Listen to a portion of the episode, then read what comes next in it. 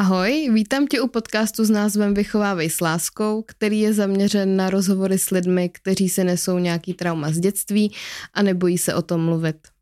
Dnešním hostem je Simča. Simčo, ahoj. Ahoj. Moje klasická otázka na začátek eh, pro každého hosta je v podstatě stejná a to je, jakým způsobem jsi byla vychovávaná a jak na to dětství vzpomínáš? Mm-hmm. Uh, no, já jsem byla vychovávaná v úplné rodině. Uh, mám dvě mladší sestry, takže jsem vlastně byla nejstarší, nejzodpovědnější. Um, rodiče byli ze, za, ze začátku hodně přítomní, ale postupem času um, se vlastně té nejmenší uh, projevila epilepsie, takže se to uh, hodně vlastně všechno soustředilo na ní pouze. Uh, Mně v tu dobu bylo nějakých 8-9, takže na to úplně jako nevzpomínám ráda, protože my jsme vlastně prakticky neměli žádnou tu pozornost. Chápu to, mm. jako, jako dítě jsem byla prostě žádlivá, dá se říct. Mm-hmm. Jo, že jsem žádlila na, ty, uh, na tu nejmladší, protože měla největší pozornost, až, ač byla nemocná a to jsem si neuvědomovala. Takže uh, těch vzpomínek na dětství, ta výchova, neřekla bych, že bych se zachovala stejně v tuhle tu chvíli asi, ale um, prakticky um, táta potom začal hodně utíkat od rodiny, takže se hodně odpojoval. Mamina se starala o tu nejmladší, uh-huh. takže to bylo spíš víceméně rozdělený. Když jsi byla vlastně nejstarší sourozenec, přehazovali na tebe rodiče nějakým způsobem starost o ty mladší sourozence? Musela si třeba s nima dělat nějakým způsobem úkoly, nebo je vodit do školky, nebo cokoliv? Určitě. Jo. Určitě. Dělala jsem to vlastně prakticky uh, pořád, protože my jsme měli uh, za barákem školu a školku jsme měli pod barákem, takže já jsem vlastně vodila holky do školky, do školy, když to jako bylo možné. Dělala jsem s nimi vlastně i úkoly. Uh-huh. Uh, brali to třeba rodiče jako třeba nějakou samozřejmost u uh-huh. tebe, jakože... Určitě, jo. určitě. Mm, myslíš si, že ti to třeba ovlivnilo to dětství natolik, že si musela jako rychle dospět, když to tak řeknu, že vlastně na tebe najednou byla taková větší zodpovědnost toho rodiče, protože prostě to jinak třeba nešlo, nebo jinak to rodiče neuměli, že si vlastně se zkrátila o to, to dětství, kdy jsi směla třeba ještě hrát, eh, bláznit venku hmm. s ostatníma vrstevníkama, ale musela se třeba starat o ty, o ty sourozence. Hmm, já jsem vždycky uh, měla vlastně ty sourozence, dá se říct, jako na starosti. Měla jsem nad nima mít zodpovědnost, uh, když jsem s nima šla ven, byla jsem ta zodpovědná, ta, co je jako, ta, co se o ně postará, takže určitě. Uh, jakým způsobem jste byli vychovávaný? Uh, jak probíhaly třeba nějaký tresty, uh, zákazy, ať už z toho fyzického nebo toho psychického rázu? Uh, tak určitě to byl zákaz na počítač, to je prostě hmm. taková klasika. To se děje. Uh, ale uh, byly tam, uh, my jsme tomu říkali Boro, uh, to vlastně bylo, když uh, mamka chytla záchvat a vyházela všechny věci ze skříní, uh, všechny šuplíky, hračky, všechno na jednu hromadu. A my jsme celý den vlastně pracovali na tom a my jsme to uklidili, takže vlastně tohle to byl trest, jakmile jsme ji jako naštvali, stačila jedna z nás, tak uh, se stalo, tohle bylo boro. Vždycky přišel táta odpoledne z práce a viděli, jak tam jako makáme a uklízíme ty hračky a smál se říkal, bylo Boro asi, že jo. Mm-hmm. Takže uh, to byl jeden z trestů, určitě tam byly i fyzické tresty, my jsme jako malí dostávali uh, studený sprchy taky. Um, párkrát to mě mamka zlomila vařečku, mm-hmm. to se taky určitě stalo. Uh, po té studené sprše vlastně jsme byli v tom mokrém oblečení, u toho topení jsme seděli a čekali jsme, než uschnem. No. To se stalo asi dvakrát. Pamatuješ si třeba za co ty tresty byly? Většinou to byly jako maličkosti, jo, že jsme si něco neuklidili, že jsme, si, že jsme byli dlouho na počítači, neřek, ne, nevypli jsme ho, kdy jsme ho měli vypnout. Um, váž, vyloženě fakt maličkosti, jsme nepřišli prostě ze, školu do, ze školy hnedka domů, že jsme se prostě zakecali s kamarádama, nebo že jsme dostali špatnou známku. Jak moc teda řešili vaši tu školu, když teďka narážíš na ty známky? Uh, u mě hodně, uh, u mě to řešili hodně, já jsem, já jsem byla průměrný žák, uh, hodně průměrný žák, uh, asi možná bych řekla, že to je způsobený tím, že jsem se musela potom až díl starat uh, o ségry, že jsem tu školu zanedbávala. Uh, ale uh, u těch, uh, u těch mladších sourozenců to už nebylo tak řešený, protože oni byli jako víceméně premiantky, hlavně ta prostřední. Takže ta byla vychvalována. Já jsem byla spíš ta černá ovce, která nosila hmm. špatný známky domů. No. Uh-huh. Uh, setkala se třeba s tím, že by ti třeba rodiče vybírali třeba zájmové kroužky nebo školu, třeba střední školu, na kterou uh, si chtěla nebo nechtěla jít, protože to je taky takový důležité je v toho, že většinou ty rodiče nenechají to dítě samo rozhodnout, co chce nebo nechce dělat. Mm-hmm. Uh, ať už je to, že v, dev- v devátý třídě se rozhodujeme teda na jakou školu půjdeme, a nebo právě třeba ty koníčky, kdy třeba přijdeš, hele, chtěla bych, já nevím, tancovat, ne, ne, ne, prostě budeš dělat tohle, protože jsem to dělala já. Mm-hmm. Měli na tebe třeba i takovýhle nároky v tady těch věcech? V kroužkách ne, protože já jsem na moc zájmových kroužků nechodila. Já jsem chodila na volejbal, ten jsem si vybrala sama. Ale co se týče školy, tak jo. V vlastně v páté třídě hnedka jako Gimpl, tam mě chtěli nadspat. To se jim nepovedlo. Já jsem, já jsem vždycky nechtěla dělat to, co chtěli dělat oni, takže já jsem vždycky jako řekla, že nepůjdu. Eh, na Gimpl jsem teda nakonec nešla. Eh, v deváté třídě mi taky vlastně vybírali školy a dávali mi ultimáta, že prostě nepůjdu na intr, že budu ve městě. Eh, ve městě jsme vlastně měli dvě dostupné školy, obchodní akademii a ještě nějakou zemědělskou školu.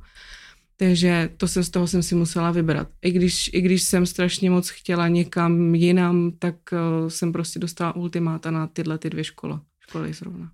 Jak se cítila, že vlastně ti rodiče vybírají v podstatě to, co ty budeš v budoucnu dělat a čím se budeš živit. Ne vždycky uh, v 15 letech je jednoduchý se rozhodnout a myslím si, mm. že spousta lidí ani nedělá to, co si vybere, ale je tam jakoby uh, důležitý ten point, že si to člověk vybere sám. A takže ho ta škola třeba i baví. Jo, a tím, že seš na, jako mezi rozhodnutím, musím mít sem nebo sem a třeba tě ta škola vůbec nezajímá, tak tě to nemusí motivovat k tomu, abys měla i třeba dobrý výsledky a tak. Uh, jak jsi to vnímala ty uh, pak na té střední škole, jako byla jsi tam třeba spokojená nebo nedávala, nevyčítala si třeba někdy rodičům, že hele, kdybych si tu střední školu vybrala jinou, mohla bych být teďka třeba někde jinde, než jsem teď, třeba šťastnější, mohla bych dělat jinou práci, nebo jak to i třeba vnímáš teďka v dospělosti, kdy už vlastně jsi vystudovaný člověk? Uh, no tak určitě jsem jim to dávala za vinu, že prostě jsem omezená tím, na jakou školu můžu jít, ale zároveň uh, jsem pak uh, jsem pak prostě byla ráda, protože jsem tam měla známý ze základní školy, um, znala jsem ty učitele, protože prostě to bylo malé město um, a zároveň jsem mohla být s těma ségrama, že jsem mm. vyloženě od nich jako neutekla, nenechala jsem je tam. Takže toto jsem jako byla ráda, ale určitě jsem, určitě jsem jim to párkrát předhodila, že jsem mohla teďko prostě mít tu vysokou školu, na kterou mě tlačili, že kdybych chtěla dělat, kdybych mohla dělat obor, který jsem chtěla dělat, že bych mohla být jinde, určitě jo. Hmm. Uh, myslíš si, že je to dobře vybírat školu vlastně těm dětem? Nemyslím si. My, když jsme vlastně se podíleli na tom, jakou školu si vybere ta nejmladší, tak jsme se jí jako první ptali, co chceš dělat, na jakou školu chceš jít, jaký máš možnosti, víš, že tohle zvládneš, tohle nezvládneš. Soustředili jsme se primárně na to, aby dělala to, co chce dělat. Hmm. Je teda smutný, že rodiče vlastně u nejmladší sestry jako to její rozhodnutí akceptujou a u tebe to neakceptovali. Hmm. Um, když se vrátím ještě k těm trestům jako takovým, Vnímala jsi třeba i rozdíly toho, že jsou na tebe přísnější, protože jsi starší a třeba k těm mladším byli benevolentnější nebo uh, nebyli tak přísný? Určitě, já jsem to vždycky říkala, že jsem prostě první a že na mě se jako rodiče učili, dá se říct, mm-hmm. jo, jak vychovávat dítě.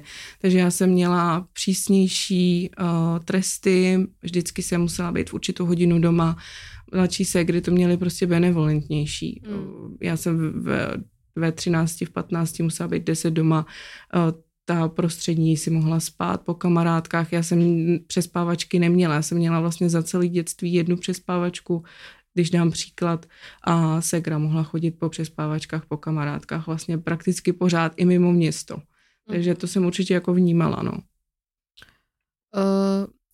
jak jsi jako dítě vnímala vztah matky s otcem?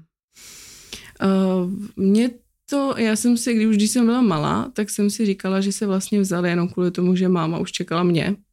Uh, jo, nevím, co, je, jestli ta jako moje domněnka je správná.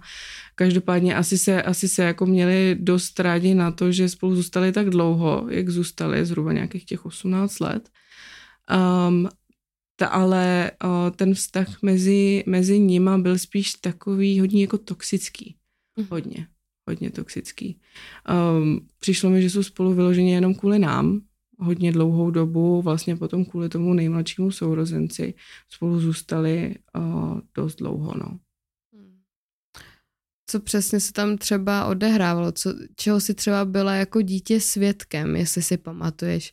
Nějaký hádky, bylo tam třeba i nějaký uh, násilí, nebo co jako dítě si dokázala všechno vnímat, protože mně přijde, že spousta, spousta rodičů říká, ten je malý, ten z toho ještě nemá rozum, ten vůbec jako nevnímá tady, co se kolem nás děje, když třeba ten pár má nějaký problém.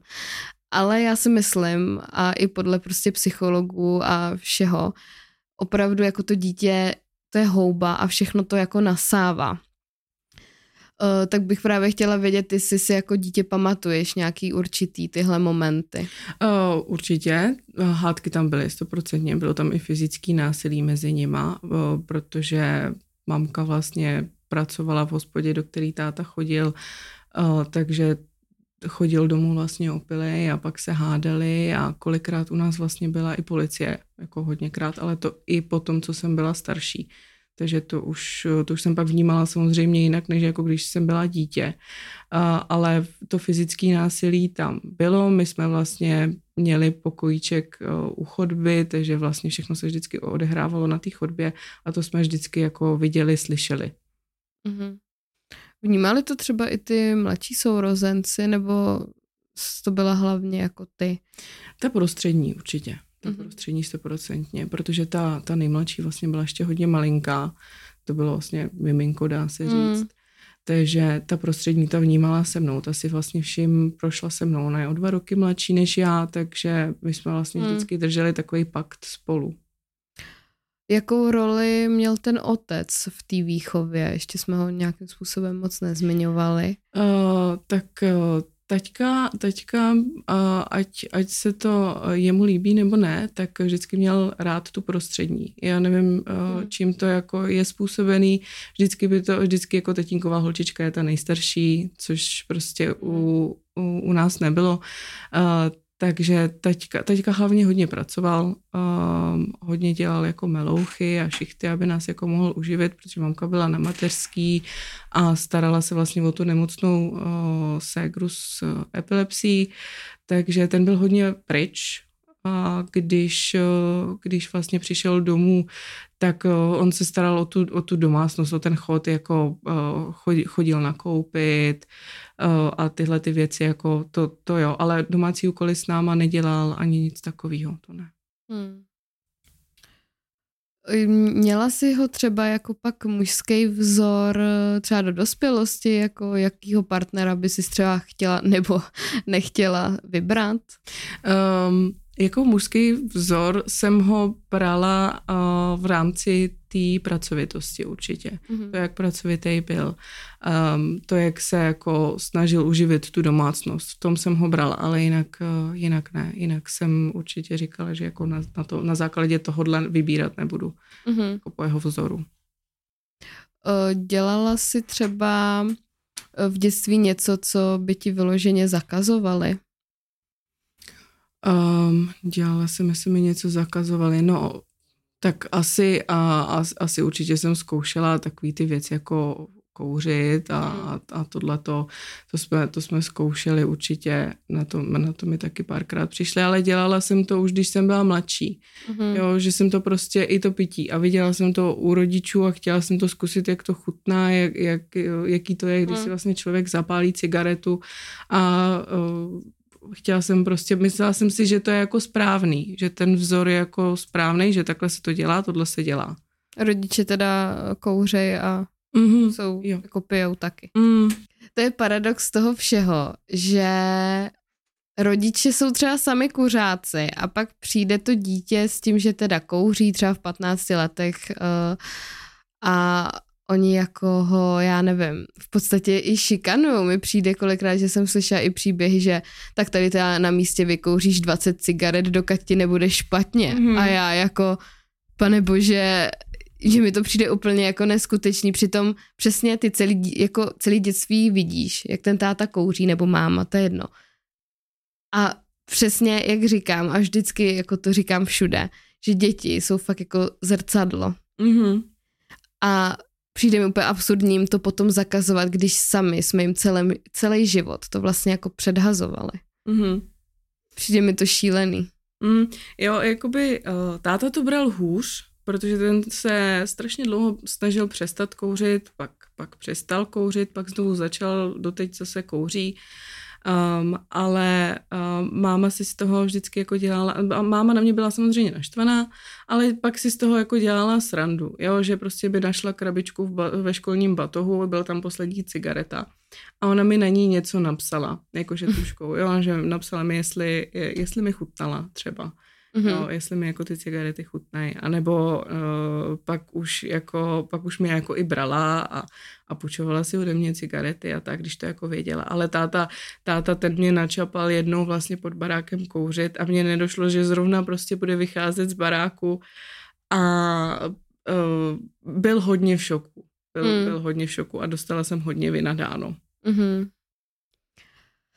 Vnímáš třeba to, eh, jestli si dostávala třeba dostatek lásky v tom dětství? Ty už si tady zmiňovala vlastně, že ta pozornost eh, z tvýho pohledu byla minimální na tebe, spíš na tebe přehazovali rodiče tu zodpovědnost.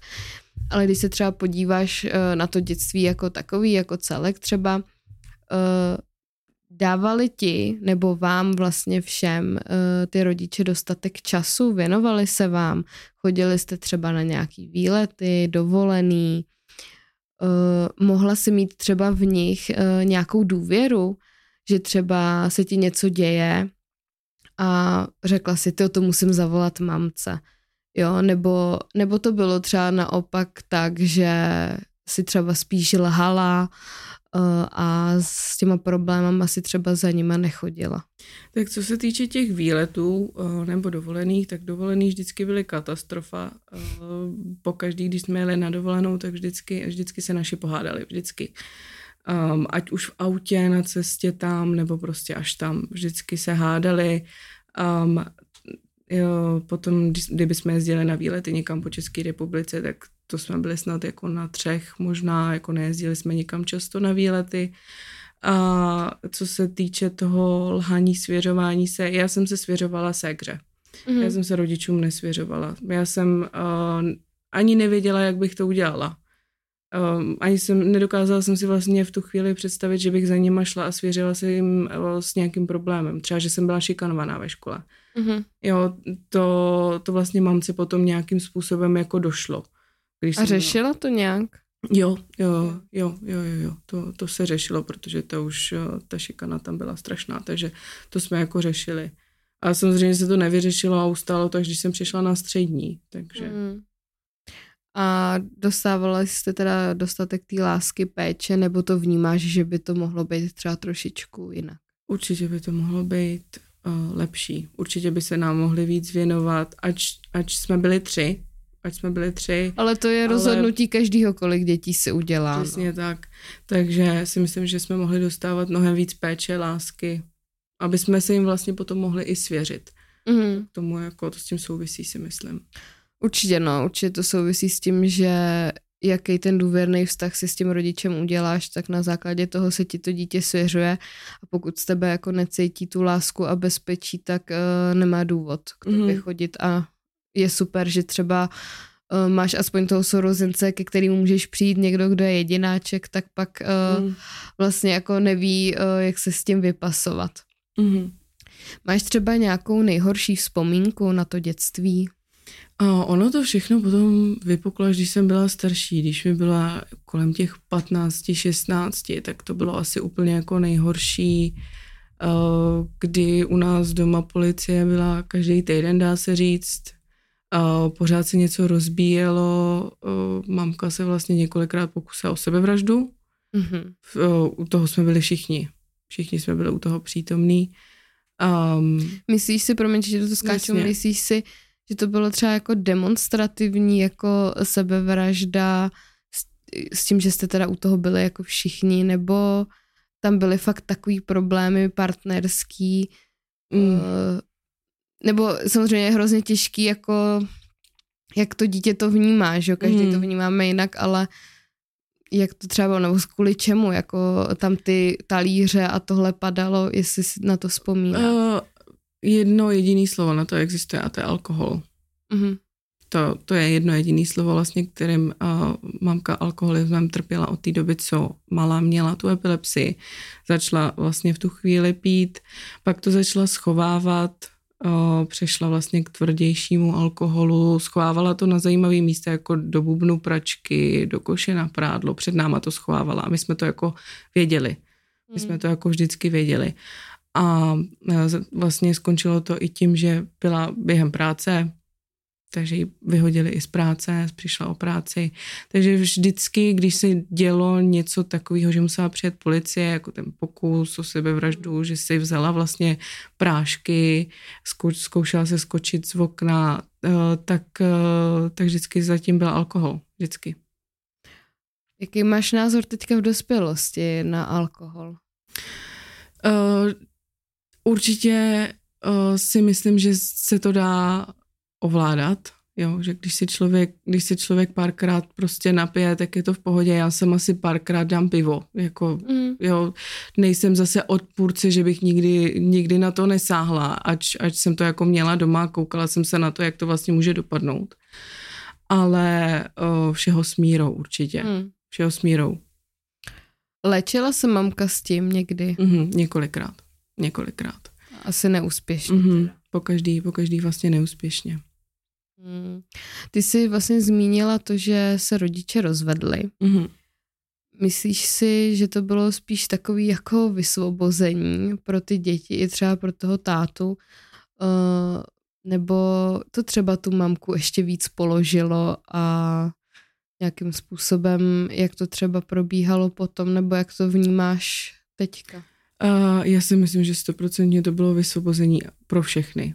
Mm-hmm. Pro mhm. všechny. Mamka vlastně s, nic s tím vlastně dá se říct nestratila. Uh, zůstala v tom našem původním bytě uh, s tou nejmladší ségrou. Každopádně pro tátu to bylo neskutečné vysvobození. Táta si konečně mohl najít novou partnerku, být šťastný. Mm-hmm. Takže to, to určitě pro něj bylo skvělé, protože v tu chvíli uh, on neměl vlastně, neměl z čeho být šťastný. Hmm. Myslíš si, že byla ta příčina toho alkoholu, nebo proč mamka začala pít uh, jenom ta nemoc té ségry, nebo třeba i ten nefunkční vztah, nebo třeba finanční situace nějaká, nebo co třeba za vším, jako za tím vším jako bylo? Uh, tak uh, já si myslím, že zatím částečně musel být i mamky psychický stav. Jo, mm-hmm. Ona na tom asi nebyla úplně psychicky uh, dobře. Do toho, do toho ta epilepsie, ty nejmladší ségry, táta nebyl moc doma, uh, takže ona vlastně měla pocit, že jí všechno padá na hlavu a tím, tím prostě si ulevila. Tíkala. Mm. Tíkala od toho. Jak tebe to poznamenalo psychicky? Uh, no, je, u, mě se, uh, u mě se to hrozně dlouho neprojevilo, tím, že vlastně já jsem po tom, co se, když se jako během toho, co se mamka chodila léčit, tak já jsem vlastně byla ten, ta mamka, já jsem se o ty holky starala, táta si pak našel novou přítelkyni a my jsme, já jsem se vlastně starala o ty uh, mladší sourozence, o obě. Uh, takže u mě se to neprojevilo, protože já jsem na to neměla čas, vlastně mm-hmm. dá se říct. Já jsem to všechno blokovala ale postupem času určitě tam uh, jsou úzkosti, stoprocentně úzkosti a panický, panická porucha. Mhm. Stoprocentně. Mm-hmm. Uh, chodila jsi třeba k psychologovi? Byla jsem párkrát. Uh-huh. A až třeba jako v té dospělosti, nebo uh-huh. už třeba jako dítě? V dospělosti. V dospělosti. Mm. Myslíš si, že třeba jsou tím poznamenaným i jako ty děti, eh, ty mladší sourozenci, že třeba mají nějaký psychické problémy? Uh, ta prostřední ségra, ta chodila k psychologovi už uh, jako mladší, ta chodila jako první, uh, protože se u ní projevily ty panické ataky. Uh, vždycky, vždycky jsem u toho byla, takže s ní jsem potom jezdila k psychologovi. Uh-huh. A jak to vnímali ty rodiče, že vlastně takhle jako v mladém věku jejich děti vlastně potřebují vlastně pomoc odborníka, protože je to vlastně jejich vina. Je to, mm-hmm. je to blbý říct, ale je to prostě pravda, protože opravdu to prostředí je hrozně moc eh, důležitý pro ten vývoj a k tomu psychologovi vás jako dostali oni.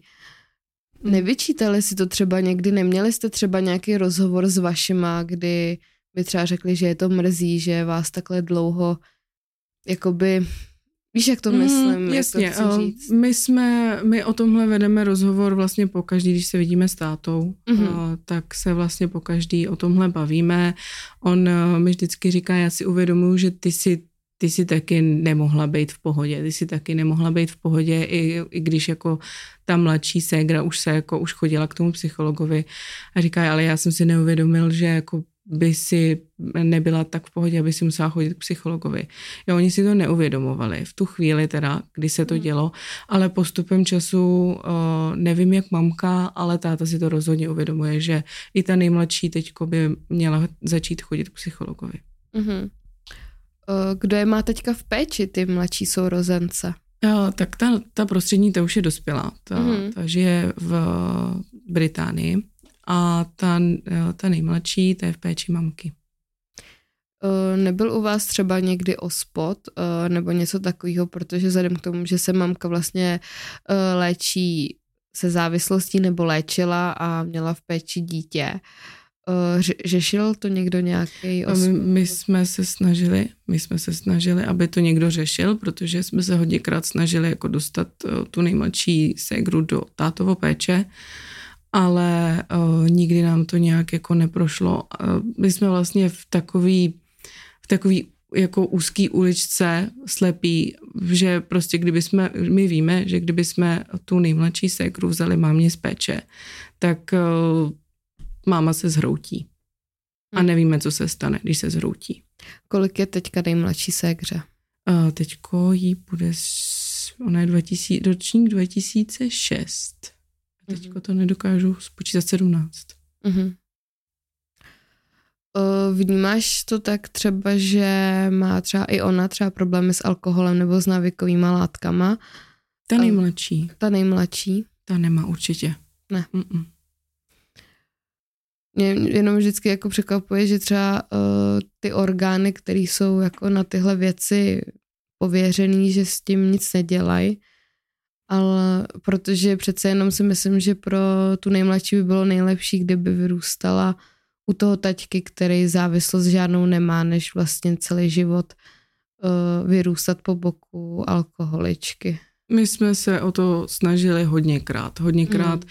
protože uh, tím, jak vlastně my jsme všichni pryč, táta bydlí jinde, jezdí do práce do Německa, Segre v Británii a já jsem v Praze, tak uh, vlastně nemáme s nima žádný jako úzký kontakt, že jsme je každý den výdali, takže my vlastně mm. prakticky nevíme ani pořádně, co se tam děje. Mm.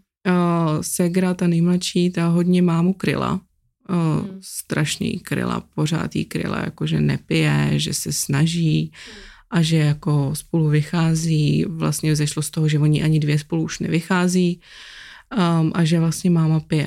Uh, to mi jednou zavolala a uh, že máma pila a že, že si chce vlastně, já jsem byla v Praze, jsem byla v práci a že si chce něco udělat a já jsem vlastně na dálku volala policii a tam přímo. Mm-hmm. Takže mámu si jako v tu chvíli odvedli, uh, tátovo přítelkyně si vyzvedla tu nejmladší, ale stejně, stejně, ač, uh, ač teda znám policajty tam, uh, i když jsem jim to jako říkala, jestli se to někam dál posune, ptala jsem se, uh, hele, byli jste tam, viděli jste to, dáte to někam, jako hmm. jde to někam dál. Oni, že jo, jo, jo, že to jako přidají uh, na sociálku, ale nic se nestalo. Hmm. Nic se nestalo vůbec. Jaký máš teda názor na takové instituce, když vlastně vidíš, uh, že v tady těch věcech, kdy vlastně potřebuješ od nich pomoct, uh, to nefunguje. Já bych teda ještě jako chtěla zmínit, že ne vždycky to takhle je, ale už těch pár příběhů jsem tady slyšela a vím, že ne vždycky ten orgán uh, se nezachová podle mého názoru teda tak, jak by měl, tak jak to jako ty vnímáš? Máš třeba důvěru vůbec potom uh, po takových jako zkušenostech tyhle instituce? Uh, určitě ne. Ne, uh, protože tohle to se dělo dlouhá léta a dlouhá léta tomu každý jako jenom přihlížel a nikdy se nic nestalo. Vždycky u nás ta policie byla, vždycky u nás eh, byla sanitka, vždycky, vždycky z toho bylo velký halo. Vlastně ve chvíli, i když jsme vyhořeli, tak no, tak se nikdy nic nestalo, nikdo nikdy nezasáhnul. Mm-hmm teďka, když jsi zmínila to vyhoření, uh, můžeme to třeba i zmínit, uh, tu situaci, kdy se tohle stalo? Mm, určitě. Um, já nevím přesně, kolik mi v tu dobu bylo, ale byla jsem už na střední, možná ve druháku na střední jsem byla. Um, mamka chodila do práce na směny raní, uh, odpolední, noční, byla ponoční, byla nemocná, uh, dala si uh, dělat jídlo, na sporák a dala si čaj s rumem hmm. a usla. Usnula u toho vaření toho jídla. Byli jste doma všichni? Ne, my jsme byli všichni ve škole, táta v práci, doma byly pouze zvířata a máma prostě usnula. A já si pamatuju, on to byl ještě k tomu apríl, takže táta mi volal do školy, hele, po škole nechoď domů. Vyhořeli jsme. Říkám, jestli ze mě děláš legraci, nějaký apríl, ne, jakože mm-hmm. to, je, to, je, to je blbost. A on, ne, fakt, nedělám si legraci, jděte vedle ke strejdovi, vyhořeli jsme. Říká, vyzvedni malou ze školy a jdi tam. Já jsem vlastně potom šla uh, pro tu malou do školy a to jsem šla kolem toho našeho baráku, bylo vyloženě vidět, jak vlejou ven ty spálený záclony. Mm. Takže mi bylo jasný, že si táta srandu nedělal. Přišli jste tím takhle jako o všechny věci, nebo zachránilo se z toho třeba něco? Uh, ono schořilo jádro toho bytu, takže hmm. byly starý jádra, uh, schořela kuchyň, koupelna, záchod, uh, část vlastně chodby, takže obývák a uh, náš pokojíček složnicí byly víceméně v pohodě. Hmm. Ale bylo to jako na rekonstrukci uh, toho celého jádra. Kam jste potom šli? My jsme od starosty dostali jako náhradní bydlení v takovém hotelu, dá se říct, kde byly prostě dva pokoje. Byli jsme tam týden. oni nám slibovali, že nám teda dají, kolik času my budeme potřebovat, než to prostě, než to dáme do pořádku. Nakonec jsme tam mohli být jenom týden, takže my jsme vlastně ten druhý týden už tam byli, když a to byla zima ještě venku um, ten byt smrděl, že jo, hmm. ještě. Teď si pamatuju, že jsem viděla na svojí posteli boty, jakože obtisk pod od hasičů, jak to tam hasili, když jsme tam přišli. Takže to tam smrdělo, věci byly naházené vlastně v jedné místnosti, jenom úzké uličky, na to by jsme mohli chodit, bylo to, uh, by se to předělávali během toho, co jsme tam bydleli, no, pak už. Hmm. To určitě muselo být taky hrozně traumatizující, tenhle zážitek. Mm, a je to chvíle, kdy táta začal znovu kouřit. Mm-hmm, takže já vlastně... Mm, já si pamatuju eh, vlastně, uh, já jsem v tu dobu už kouřila a táta to jako věděl, to už mi jako vynadal a věděl, že určitě u sebe mám cigaretu.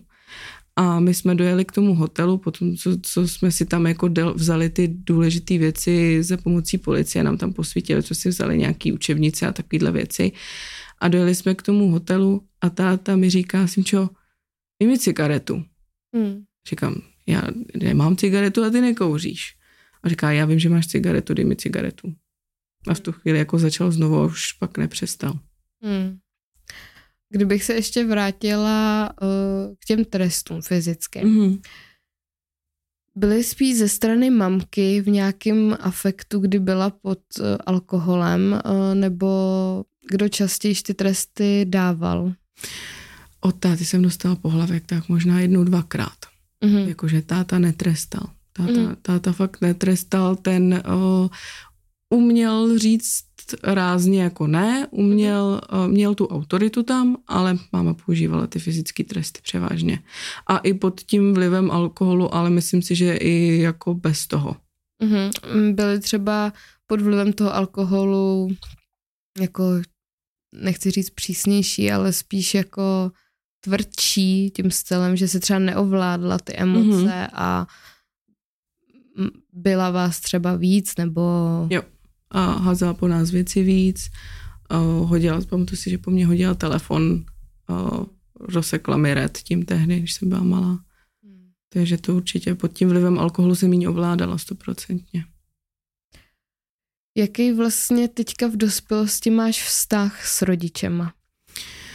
Tak uh, s mamkou já se snažím nějakým způsobem komunikovat, ač je to prostě pro mě těžký. Já, já se snažím, jsem vlastně jediný, protože ta prostřední ségra ji zavrhla, ta se s ní nebaví vůbec. Uh, ta, ta nejmladší samozřejmě tu tam má prakticky furt, ale uh, se mnou se snaží vždycky nějak komunikovat. Jednou jako za čas, dřív jsme si volali víc, že jsme si prostě zavolali večer na hodinku, na dvě. Teď uh, já jsem přišla na to, že to jako nezvládám moc s ní komunikovat, nejde mi to. A ještě kort, když slyším v tom telefonu, že je opilá, tak eh, to, to nechci. S tátou si voláme docela pravidelně, on pracuje v Německu, takže vždycky jako na cestě tam nebo na cestě zpátky, tak mi jako zavolá, voláme si pár hodin, já tam občas jedu na, na narozeniny, na Vánoce a takovéhle věci, tak ty trávíme s tátou. Mm-hmm. Uh, myslíš si, že se ten vztah jako někdy zlepší? Odpustila si ji třeba, nebo vnímáš třeba to tak, že nebo třeba doufáš v to, že třeba jednou mamka se prostě vyléčí a, a bude to jako My doufáme lepší. všichni. Hmm. My doufáme všichni. A doufáme už hodně dlouho. Takže jako už je to hodně těžký udržet udržet tu naději tam, že se jako něco změní. Každopádně, eh, jestli jsem jí odpustila, odpustila. Logicky je to moje máma. Je to moje máma, ať se, to, jako, ať se mi to líbí nebo ne, je to moje máma. Uh, nebudu jí obhajovat. Nebudu obhajovat to, co dělala, uh, protože to dělala vědomně a je, byla dospělý člověk a viděla, že má doma tři děti. Ale uh, pořád mě to jako mrzí. Mm. Určitě mě to pořád mrzí. Jak, jaký názor máš třeba na výchovu teďka v dospělosti? Co si myslíš třeba, že je důležitý pro to, aby to dítě bylo spokojený? Co by třeba ten rodič měl dělat podle tebe, jako z tvýho názoru? Určitě ta péče a ta láska, získat si důvěru k tomu dítěti, mluvit s tím dítětem a věnovat se tomu dítěti. Ať se to týká školy, ať se to týká, já nevím, spolužáků nebo kamarádů, a vlastně té volnosti, kdy může, kdy nemůže jít ven a tak dále, tý, vlastně té důvěry i tomu dítěti. Jo, jak moc ten rodič důvěřuje tomu dítěti, dokázat mu, že mu důvěřuje že ví, že tohle zvládne. To mm-hmm. si mhm. myslím, že je důležitý. Potýkala se třeba někdy s nízkým sebevědomím? Mm-hmm. Určitě. A myslíš si, že na to má vliv třeba to dětství?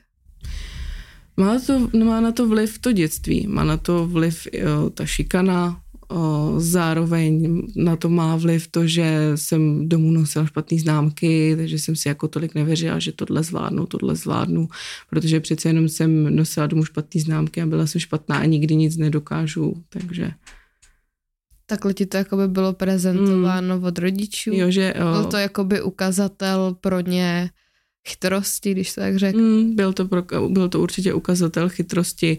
Uh, Segra nosila domů jsem jedničky, měla vyznamenání, já jsem neměla.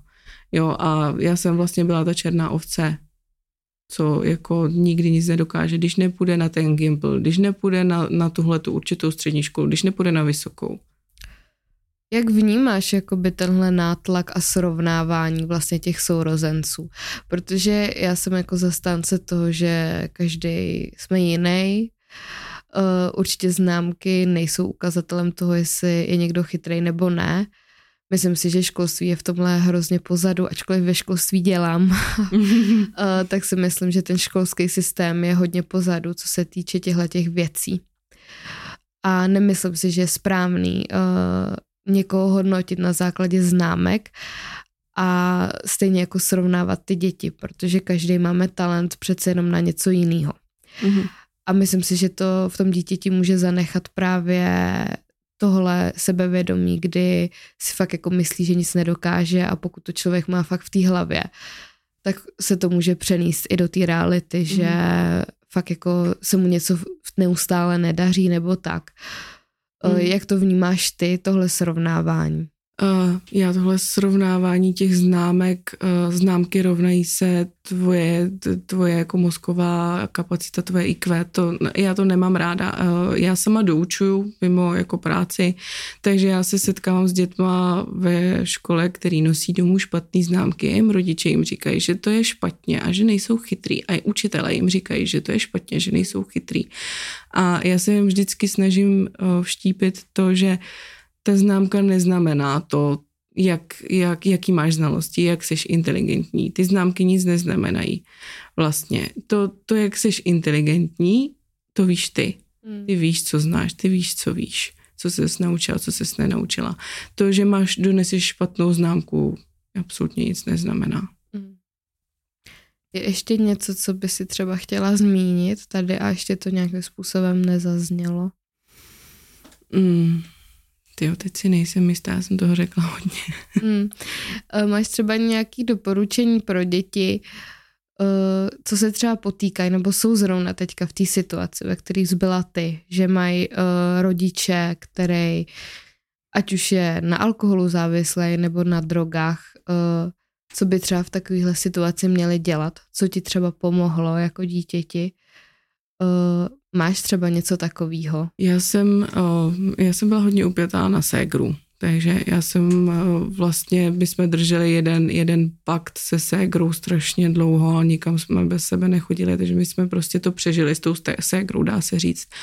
Ale určitě jsem, co jsem měla udělat a neudělala jsem, je říct to někomu říct to někomu, jít někam a říct to, říct to učiteli, říct to vychovateli, říct to komukoliv, říct to nějakému příbuznému, tetě, strejdovi, eh, komukoliv, jako, koho, komu jako ten člověk, komu to dítě věří, tak to říct.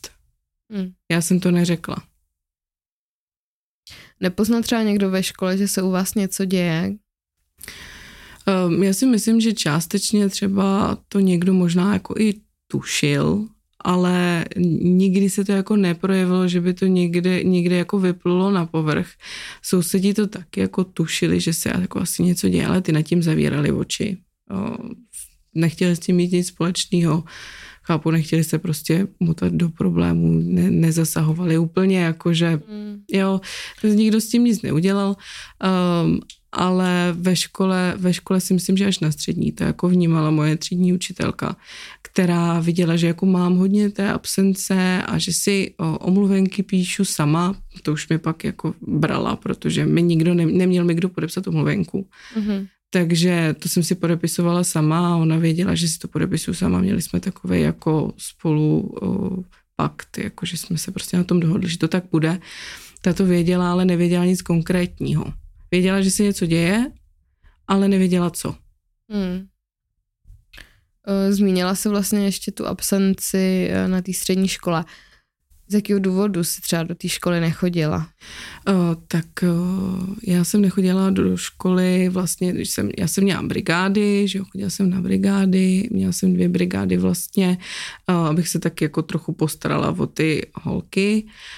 Um, pak uh, jsem chodila s holkama k doktoru, s oběma vlastně.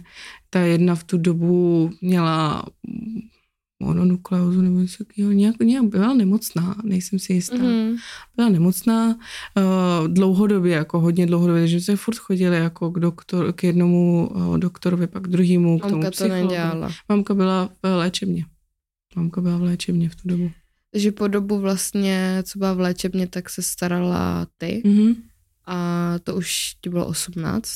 Ne, uh, nebylo. Bylo mi 17 asi, 16. A to, to vás jako sociálka tam jako nechala samotný. Mm-hmm. Táta, táta jako tam táta si sehnal pronájem asi v ulici vedle, takže ten nám vždycky jako donesl nákup a tohle to zastavil se tam někdy, tam třeba přespal a tak, jakoby, ale jinak jsme tam byli tři v tom bytě. Kolik ti vlastně bylo v té době, kdy se se takhle starala o ty sourozenci? 17, 16, 17. A mamka tam byla na jak dlouho? Mamka byla v léčebně hodně dlouho, hodně mm-hmm. dlouho, pak, pak měla nějaký vycházky, jo, takže byla prostě doma o víkendu, to už tam jako, když byla doma o víkendu, tak to tam s náma byly táta, aby to jako, aby aby se nic nestalo. Mm, aby se nic nestalo, asi tak nějak. Takže jinak jsme tam byli sami, no, během toho. Uh, Simče, já ti moc děkuju za to, že jsi přišla a mm-hmm. že jsi s náma sdílela tenhle příběh Moc si toho vážím. Já děkuju, že jsem to mohla vlastně říct konečně. Mm. Dnešní díl je tedy u konce. Budu ráda za každou zpětnou vazbu, komentář a sdílení a budu se s vámi těšit uh, u další epizody brzy. Naschledanou. Budu ráda, když podpoříte tento podcast sledováním sociálních sítí, které jsou v popisku. Ohio, ready for some quick mental health facts? Let's go. Nearly 2 million Ohioans live with a mental health condition. In the U.S., more than 50% of people will be diagnosed with a mental illness in their lifetime. Depression is a leading cause of disability worldwide. So, why are some of us still stigmatizing people living with a mental health condition when we know all of this? Let's listen to the facts and beat the stigma. Ohio, challenge what you know about mental health at beatthestigma.org.